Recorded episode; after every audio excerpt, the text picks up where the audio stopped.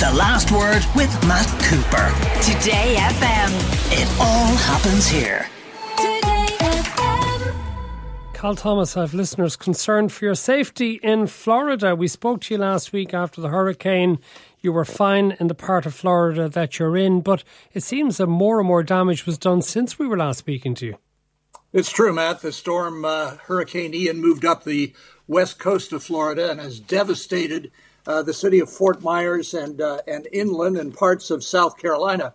Uh, you look at this, and particularly uh, Sanibel Island, which was a very, very uh, wealthy uh, area and tourist attraction. 90% of it has been wiped out. It looks like some kind of nuclear bomb was exploded on the island.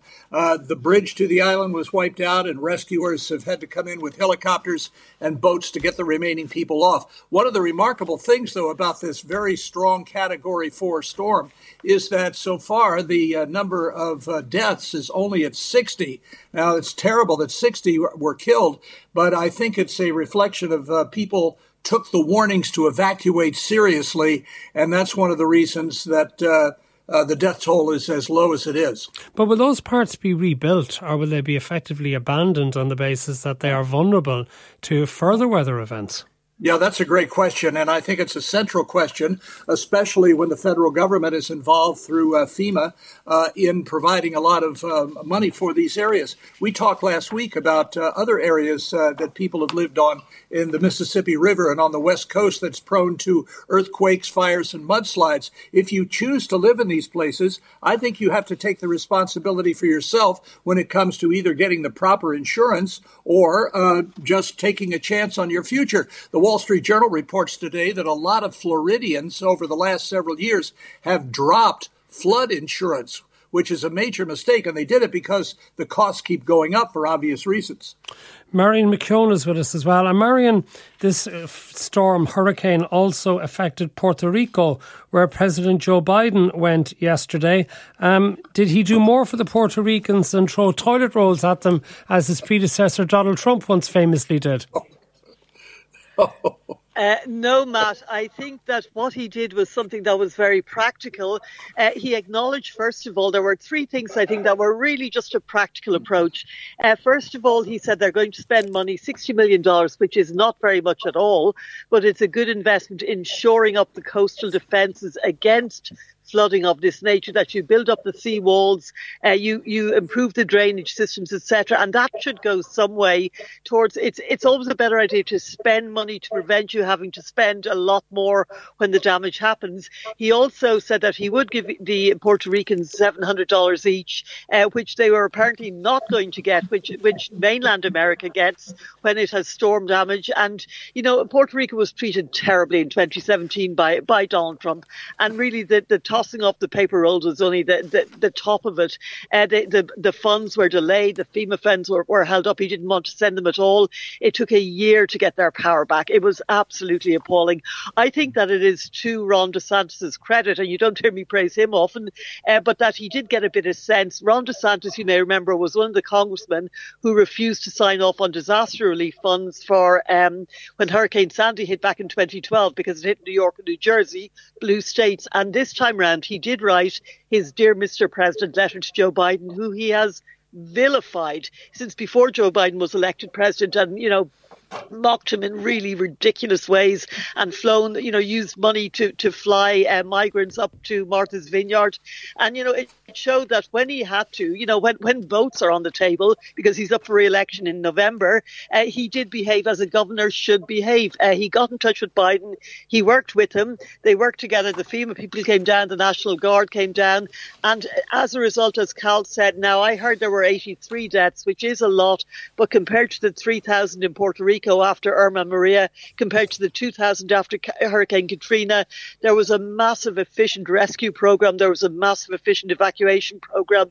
And it really goes to show that when you have people working properly together, that you can save lives and you can. But as for the rebuilding, you know, it's interesting because one of the things Florida insurance companies now won't provide flood damage and they don't have to. So now if there's a disaster, It's FEMA that provides a national insurance flood program, and you have to apply to that.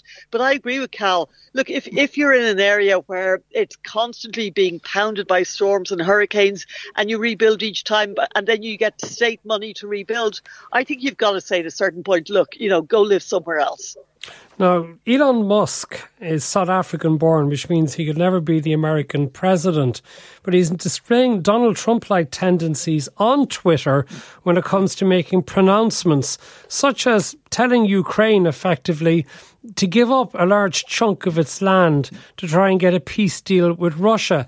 How has this gone down in the United States, Cal? Because the Ukrainians are absolutely furious with him.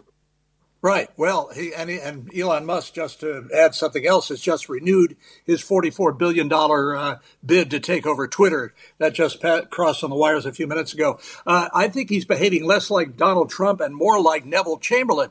You may remember that uh, 1938, the Munich Pact uh, ceded certain portions of the Sudetenland, German speaking Czechoslovakia, to Adolf Hitler in hopes that it would uh, avoid World War II. That didn't work out too well, did it? Uh, and I think you cannot uh, uh, accommodate evil, you have to oppose it. Uh, I think Musk was wrong on this. Uh, he wants the UN to uh, have another annexation vote to determine whether Russian speaking people in Ukraine would like to be formally part of Russia.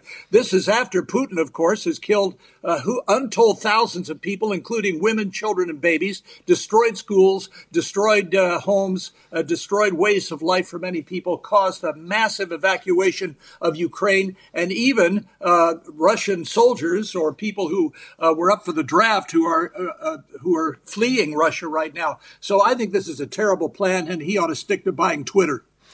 He can be an awful pain to put up with, isn't he, Marion? With uh, some very half baked ideas, which gets an enormous amount of traction because of his Twitter following. You know, I find him insufferable. Like, there's no denying that he is a very brilliant guy and he has done some very brilliant work with, you know, the development of, of the Tesla cars and other things. But his ego is just out of control. You know, he, he insists on getting involved, as you say, these Trump like Twitter spats. And you can only suppose it's to get attention for himself. Nobody needs his input on the Ukraine Russian war, least of all the Ukrainians. And, you know, when I saw that, I thought, can you imagine if, okay, not likely but if Canada invaded America and then said, okay, you know what, we'll have a we'll have a referendum and see if California, Washington, and Oregon want to stay part of Canada, and and then rigged it. I mean, it's it's tantamount to that. It's ludicrous, and and he frankly doesn't know what he's talking about. He should stick to robots. In fact, it might be a good idea if he managed to take his brain and put it in a robot, thereby separating it from his ego, because he really is becoming a very ridiculous character at this stage. Well, as Cal just gave us the breaking news, which is now setting stock markets yeah. alight about Twitter, we will come back and discuss that in a lot more detail with. Ian Guider in the business news shortly after six o'clock. But it's a suggestion uh, that the shares in Twitter surged on this report and they've been now suspended. So we'll see what's actually happening. Of course, Musk uh, was outed last week as having known all about the bots issue in advance of his original bid, which undermined his legal action significantly. Uh, Marion, I'll go back to you because one you wanted to talk about. Um, the death of Loretta Lynn, um, why is she an iconic figure in American culture? You know, I, I, it's it's almost where to start. Loretta Lynn was was born in Kentucky, and when I say dirt poor, she died today, aged ninety. She had a career, honestly, almost unlike any other woman. She was probably pretty much the Hank Williams of country music. Only she survived and had a tenacity that was really formidable. She was a grandmother at 29. I mean, that was she had four what? children while she was in her early teens, and yet mm. she she overcame a life of incredible deprivation and poverty, and became the most successful country music icon in American history.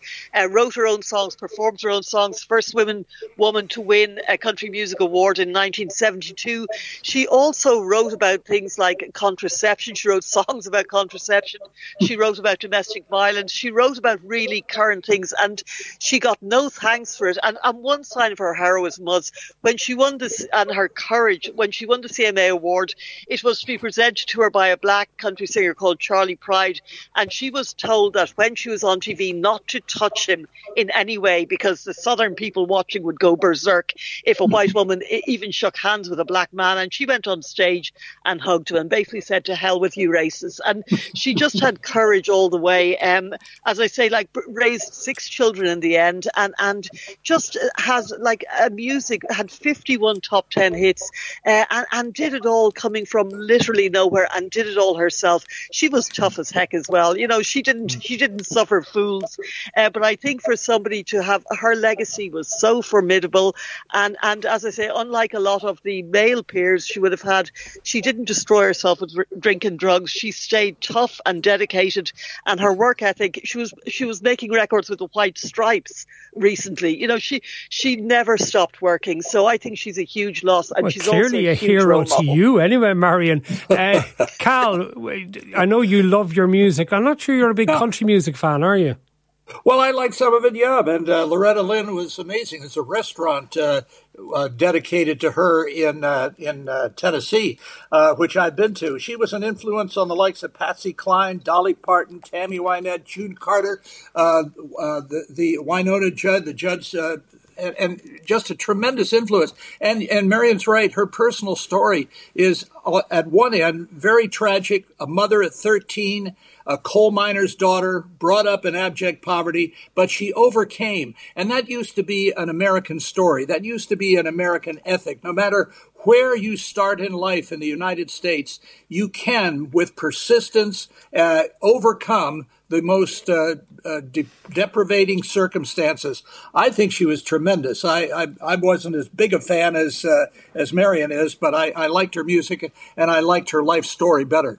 That's an upbeat story. The next one, though, Marion, certainly isn't. And while American soccer, uh, women's football, has had a tremendous number of years, we now discover it has been riven by problems of sexual abuse. This might be distressing to some listeners, we should warn, particularly if they're young ears, but also quite revealing. Uh, tell us a brief outline of this, please, Marion. Uh, this is a profoundly depressing story which follows the trail of it's it's like a carbon cutout of the church sexual abuse stories, the U.S. gymnastics, the U.S. swimming, and the Boy Scouts. In that these coaches who had way too much power, no accountability, preyed on young women, some of them while they were teenagers and minors, and bullied them and sexually abused them and harassed them and coerced them into sexual activity, um, just because they had the power to do so. There were three um, coaches in particular. The um, the investigation into them was conducted, headed up by Sally Yates, who you may remember Donald Trump fired as a deputy attorney general for refusing to uphold his Muslim ban. But she has done a very thorough job here. But it shows the same thing that they were they were reported. There were investigations which were buried, and then the classic one: these coaches were allowed to go and work in other with other young girls and other young women's teams because they weren't um, it, they weren't drummed out of the business as they should have been just like the old parish priest stories where when they were there were complaints, they just send them somewhere else and let them do it again with impunity. It's absolutely appalling. And thank God that it has been exposed now. And as I said, that these these three coaches in particular, but there are probably many, many more, are being held to account. Uh, just yeah. a profoundly depressing story. Cal. Yeah, yeah. Let me let me weigh in on that because you know Simone Biles, who was a, a very famous Olympic athlete, uh, withdrew from Olympic competition precisely because she had she was uh, uh sexually attacked and abused. I think there uh, not only do these people who have allegedly per- performed these horrible acts against young girls and women need to be held accountable, but I also think that we ought to have the uh, chaperone equivalent uh, of what we used to have uh, of having a, a, woman in the room in the gym where there is a male trainer or coach on these things. I think that would help alleviate these circumstances and prevent a lot of this stuff. Cal Thomas and Marion McKeone, as ever, thank you for joining us here on The Last Word at Today FM. The Last Word with Matt Cooper. Weekdays from 4.30. Today FM.